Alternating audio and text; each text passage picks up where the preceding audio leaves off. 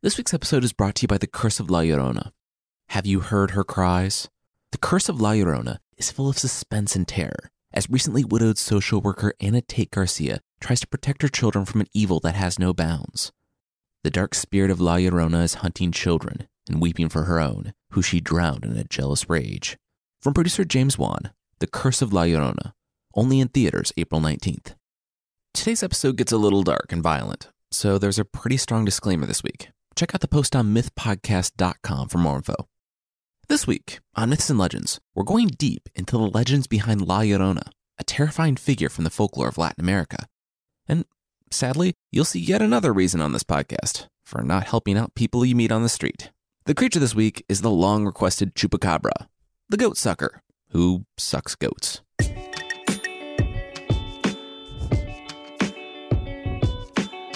This is Myths and Legends, episode 140 No Way Out. This is a podcast where I tell stories from mythology and folklore. Some are incredibly popular stories you think you know, but with surprising origins. Others are stories that might be new to you, but are definitely worth a listen.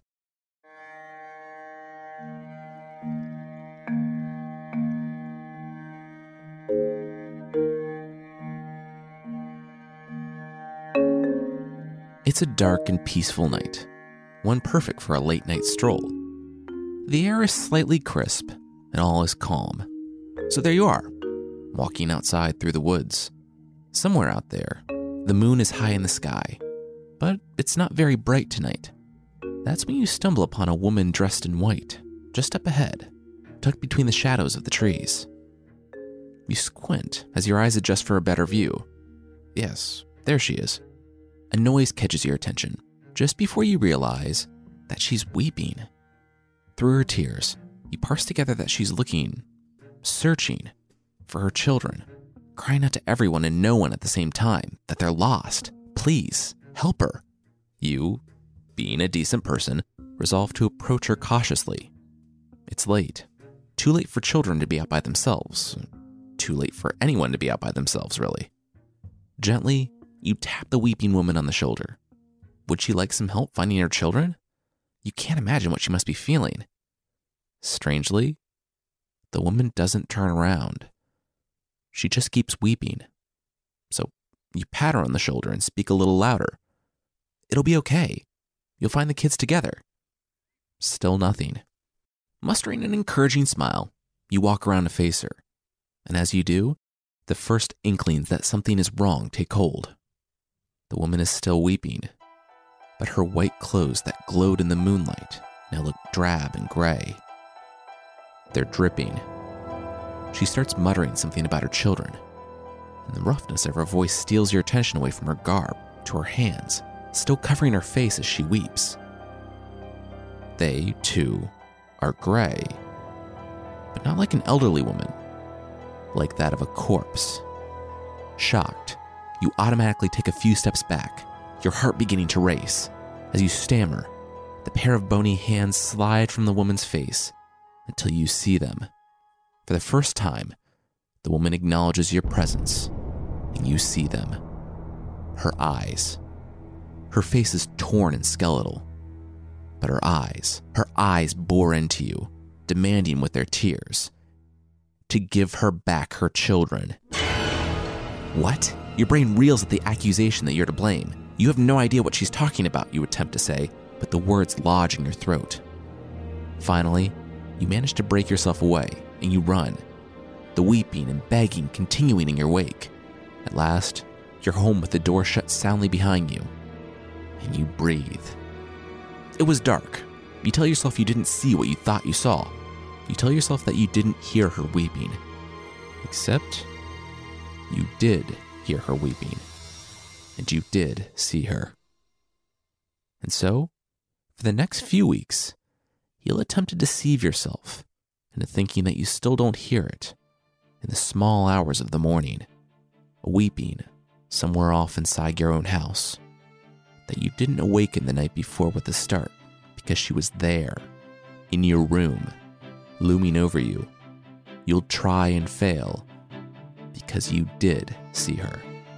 You saw La Llorona and her weeping face demanding that you tell her where her children are. And you can't ignore it, because it will be the last face you ever see.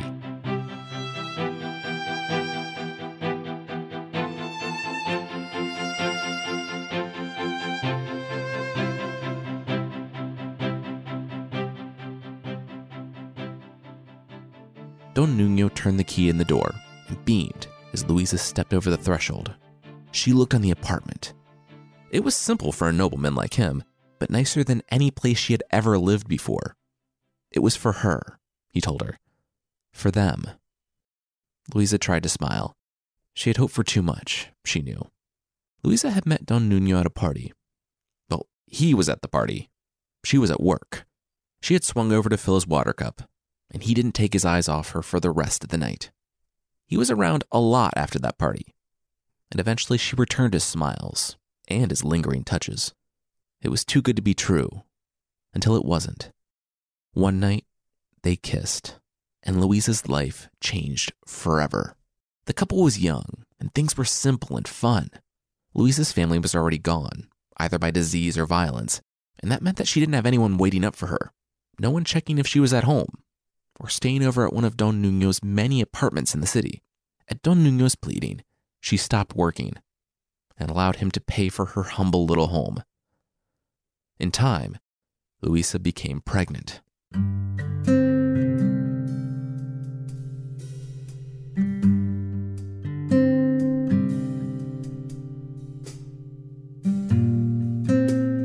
It didn't matter that she didn't sleep at home.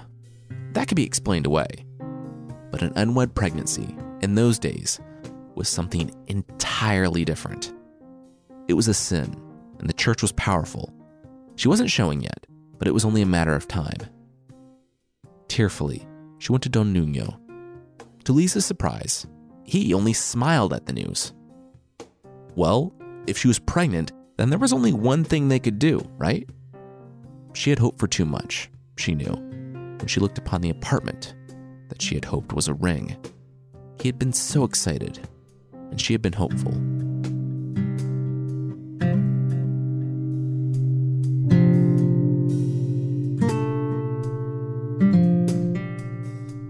Louisa's heart sank at the confirmation of what she had been trying not to believe for the past year. She would always be a mistress, never a wife. With a sigh, Louisa mustered her best smile, but Don Nuno could tell something was wrong. He put his hand on her shoulder. They couldn't. He couldn't. It wasn't that he didn't want to, he wanted to more than anything. It was his parents. They don't approve of me, Louisa said before he could finish. They don't know, and they can't, ever, Don Nuno corrected. If they knew he was carrying on with, with someone like her, they could disinherit him. Louisa stared at the ground. Someone like her. She knew she'd hoped for too much. Don Nuno lifted her chin to meet her eyes. This was how the world worked. She knew it better than he did, but none of that mattered. He loved her, and he would always be there for her. He chuckled. Be here for her, actually. They lived together. They'd be a family. Together. Louisa put a hand on her abdomen and looked around the room again. There really wasn't any alternative. Turning, she stared deeply into Don Nuno's eyes. She believed him when he said he loved her. She only wondered how much.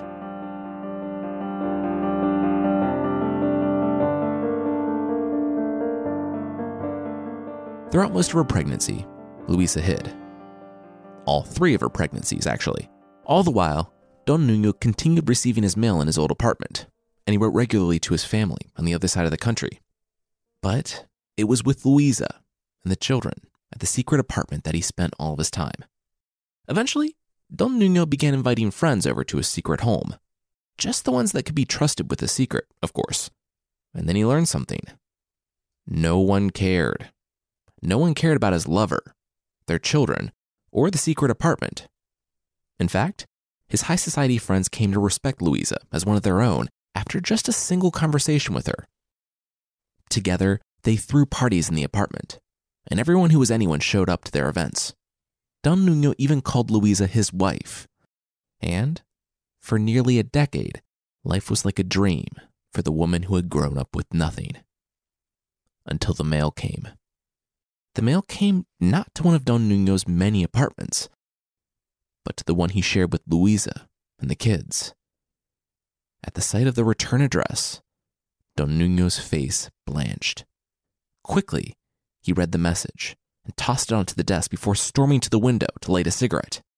While he smoked, Luisa walked over to the desk and unfolded the letter. It was simple and short.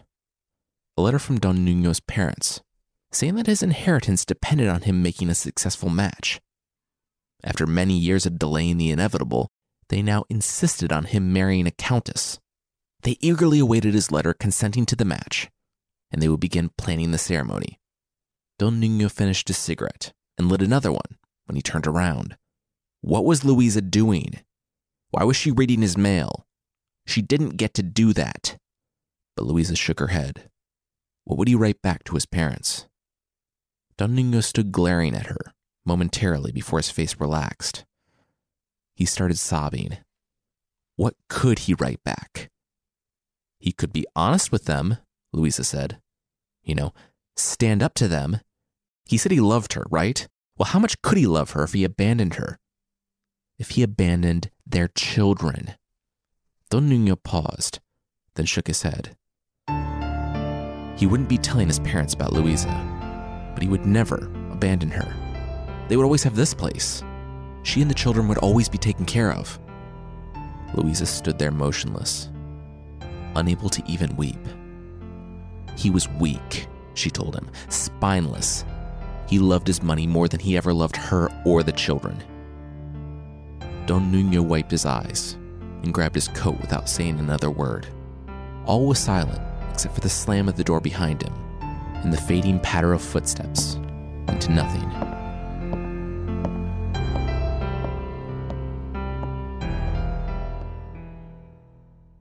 This week's episode is brought to you by The Curse of La Llorona in theaters April 19th.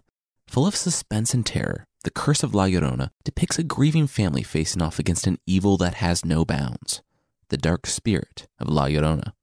We saw this movie early, and it was awesome. I feel like they really nail the depictions of La Llorona based on the folklore, yet the film really brings something new.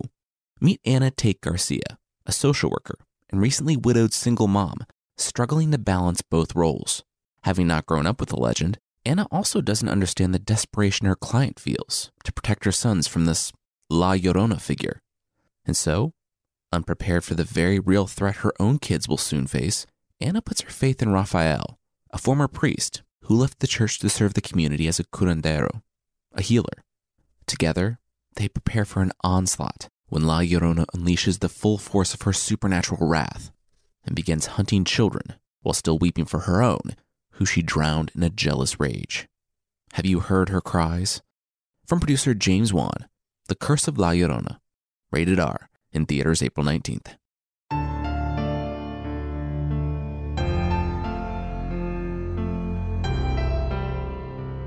Two months later, a mere week after the arrival of Don Nuno's betrothed, the payments stopped coming. Food, rent, everything. Don Nuno hadn't returned since their fight and his upcoming marriage was the talk of the city. In desperation, Louisa went to the friends she had made over the years. All of Don Nuno's friends. All but one pretended to have never met her, quickly throwing her out onto the street. Louisa learned that the Countess, the woman Don Nuno was set to marry, had found out about her. The lowly serving girl who trapped her husband to be with lies. The one who had gotten pregnant by an old boyfriend, no doubt, and pinned the blame on the innocent Don Nuno. The Countess was more powerful than anyone else in the city, and word was she had gone behind her future husband's back to stop the payments, saying that Louisa's free ride was over. Her con had been discovered. Louisa went home that day, ducking past the landlord's apartment and climbing to her own. It was bare. She had already sold most of her furniture for food. No one would hire her, and though she tried begging, it was not enough. Her children cried until their exhaustion outweighed their hunger. Finally, with the ringing of bells from across the city, the day came. Don Nuno, no, Count Nuno's wedding day. It was already hot when Louisa started out on foot. There was no way to stop it, she knew. But perhaps there was a chance to appeal to him, to honor the promise he had made a thousand times during their decade together that he would always care for her and the children. A few hours later, she returned to her apartment and found that it was no longer her apartment. The children were huddled outside, and she nodded. Like many times before, Louisa put on her best smile. She had just seen their father, she shared. Everything would be okay. They were going to be okay. Who needed this dump anyway? Louisa looked the old apartment building up and down before turning back to the children. They would go to a far better place, a mansion. It was going to be okay. They would be fine. How would they like something to eat? The children perked up at that, and the mother smiled. Excellent. It was a hot day, though. So, first, they better stop off for a swim in the lake. With the prospect of swimming and food, the children grinned for the first time in weeks. The whole way there, Louisa described the feast they were going to have that afternoon in their new home. It was going to be beautiful, and they would never go hungry again. It turned out their father was a good man after all. He loved them dearly and only wanted them to be happy. The sun shone brightly as the children took off their clothes and jumped happily into the lake. Louisa, in her white dress, waded in after them. Gently, she coaxed the younger two out to join the eldest, encouraging them to splash and play, have fun. It was still a bit of a walk to their new home and the feast, so they should cool down first. She smiled and laughed as the younger two grew more confident in the water, splashing and chasing after one another. Her nine year old looked up, and Louisa waved him over. She hugged her son. Hey, he knew she loved him, right? The boy looked up in surprise. His mom was crying. Yes, of course, he said, nodding. Louisa began to sob. She was so sorry. The boy's look of confusion lasted only a brief second as she gripped his shoulder and shoved him under the water. Beneath the surface, the boy flailed and kicked, his splashing unnoticed by the other children playing further away. Louisa wept uncontrollably as he struggled until he didn't.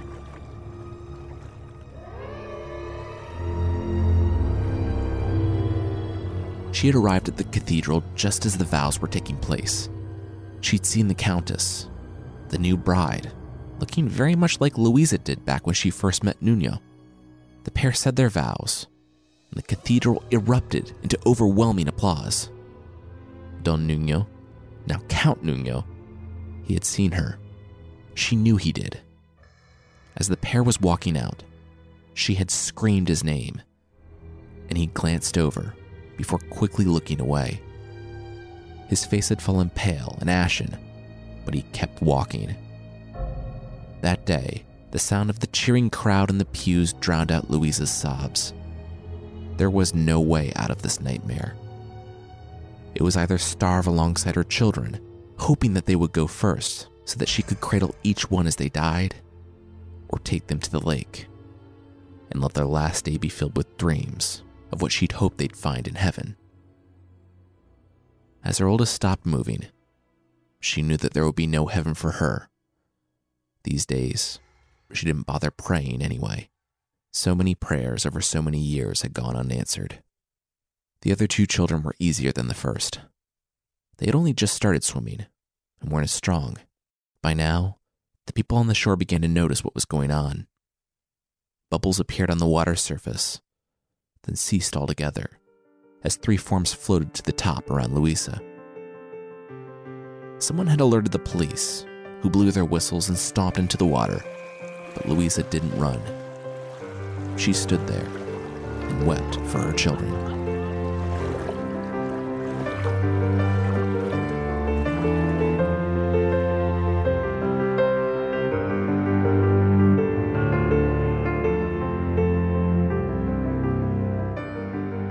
News of the wedding was quickly overshadowed by the grisly murders that took place in the lake. Given the number of witnesses, the trial was a quick one. Less than one week after the murders, the people of the city gathered in the square to watch Louisa take a seat in the garrote, even after the executioner pulled the rope tightly around her neck. Her tears continued to fall. In her final moments, as the life faded from her eyes, she mouthed one last thing about her children. At that moment, at the far end of the crowd, Count Nuno stood, his face aghast. He'd had no idea the woman at the lake had been Louisa, no idea that the children that died were his. Next to him, the Countess tugged at his arm for them to go. He looked at his new bride, then back to the scene on the square, swallowed, and followed. That night, in their mansion, the Countess called to her husband that the servants had dinner ready, but there was no reply. She made her way toward the office, but found that it was locked from the inside. She knocked on the door, trying to get him to open up. It was when the butler returned with the skeleton key that the Countess got the feeling that something was horribly wrong. When at last the door creaked open, they found Count Nuno hanging in his office, his suicide note consisting of two words I'm sorry.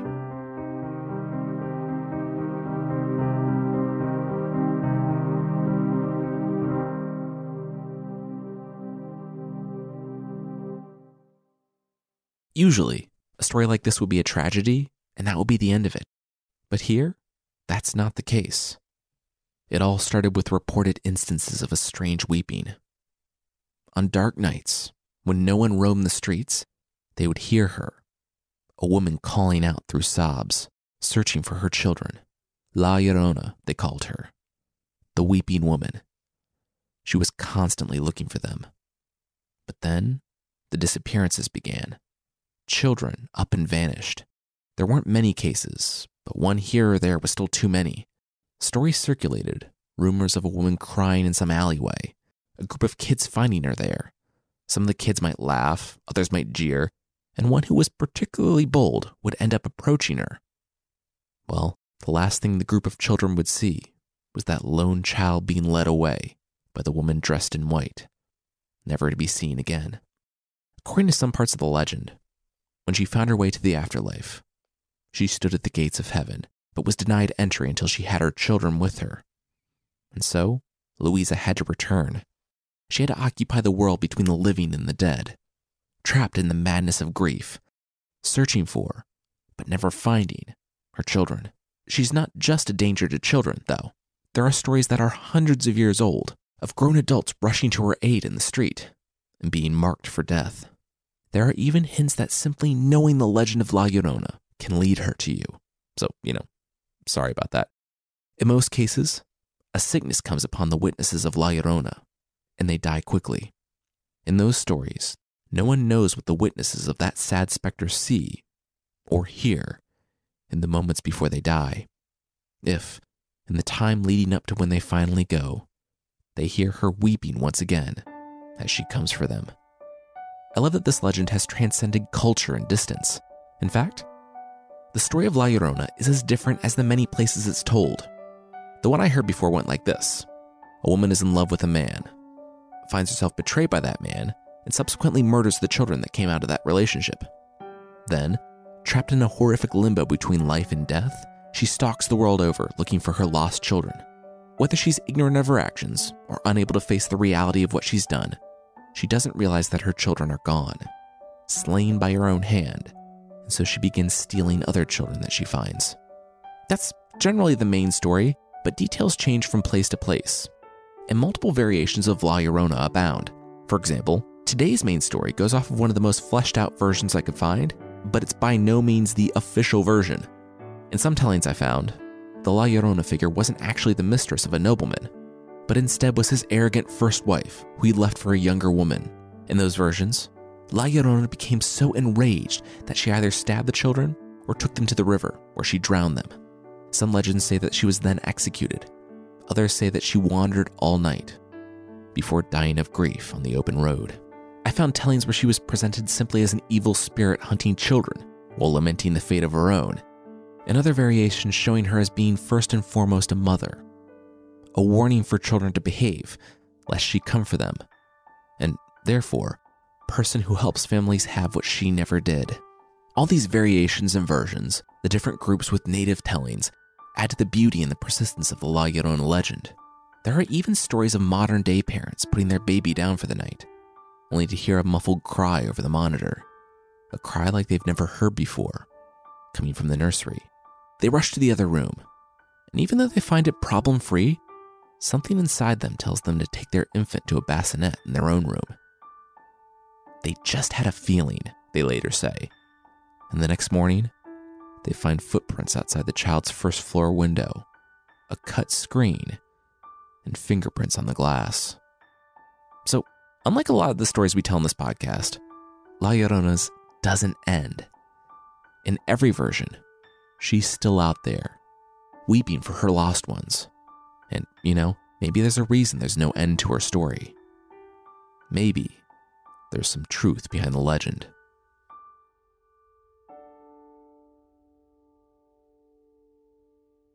That's it for this week.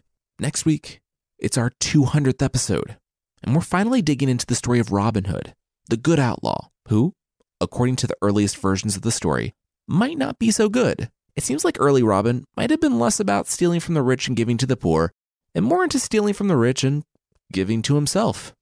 I would like to say thanks to Tink1367, Bassbone Bifbo, Faunmal, Frank Photos, Low Tech 2, Thomas Fagasi, Fast Results, Mislip, A.G. Murlock, Jameel Lannister, Loaf Sr., Most Deck, M Hill 99, C.Chentastic, RFD21, Ginger Underhill, C.Dub558, Elder JC, and Karma Crane for the reviews on Apple Podcasts.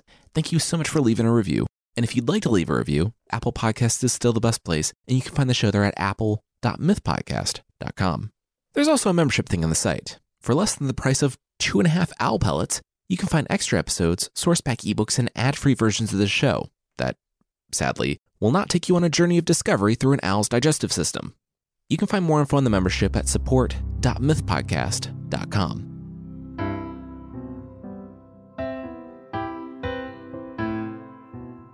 The creature this week is the long awaited, long requested chupacabra from Mexico, the southwestern United States, and Puerto Rico. Stories of the chupacabra have been around for nearly 500 years. Starting way back in around 1540, Governor Francisco Vasquez de Coronado was on an expedition with conquistadors, foot soldiers, and, because he was not a light packer, a herd of 1,500 cattle. They were trekking through what is now New Mexico, looking for the seven cities of gold. Spoiler alert, they did not find it. They did, however, find inconvenience at the hands and teeth of small blue skinned horned men with torches and spears.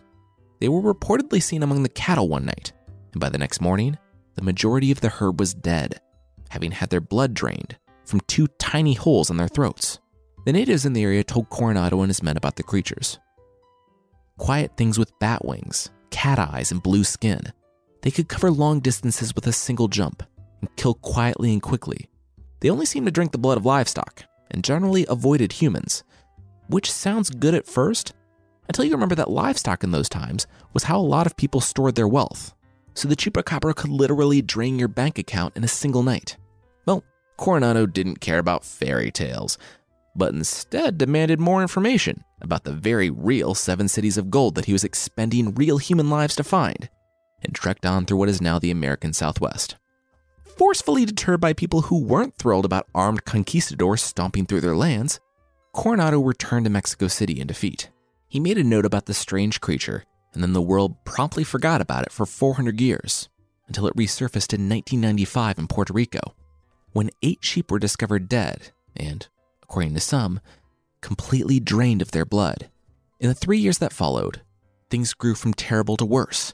150 farm animals and pets were killed in Puerto Rico as the mysterious attacks continued to spread. According to eyewitnesses, the creature now looked different than the one sighted in the 1500s. These days, it looked like a small, hairless bear with spikes running down its back. And it was reportedly given the name Chupacabra by Silverio Perez, a Puerto Rican comedian who was working as a radio DJ at the time. Chupacabra, of course, means goat sucker in Spanish, because this little sucker loves goats. It's not picky, though. It'll drink pretty much any non human blood. Some hikers in the year 2000 reportedly saw it at their campsite and woke up to find their water bottles drained the next morning, with probably a really disappointed chupacabra lurking nearby. By now, there are plenty of theories about what exactly the chupacabra is. Some think that it's a straight up alien.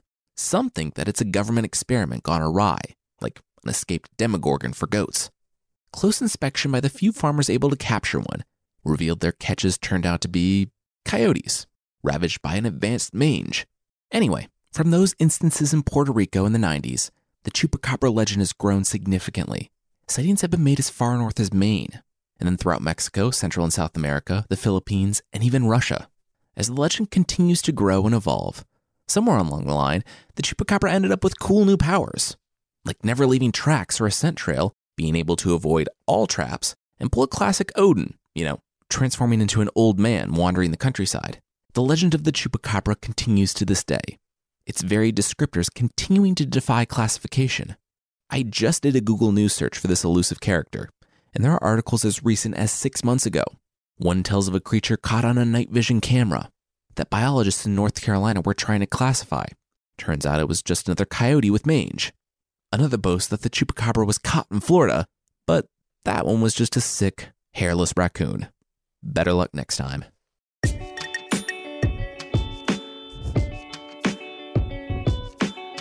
That's it for this week. Myths and Legends is by Jason and Carissa Weiser. The theme song is by the band Broke for Free, and the Creature of the Week music is by Steve Combs. There are links to even more music in the show notes. I want to say thanks again to the Curse of La Llorona for sponsoring us this week. Have you heard her cries? The Curse of La Llorona is full of suspense and terror, as recently widowed social worker Anna Tate Garcia tries to protect her children from an evil that knows no bounds. The dark spirit of La Llorona is hunting children, and weeping for her own, who she drowned in a jealous rage. From producer James Wan, The Curse of La Llorona, only in theaters April 19th. All right, thank you so much for listening, and I'll see you next time.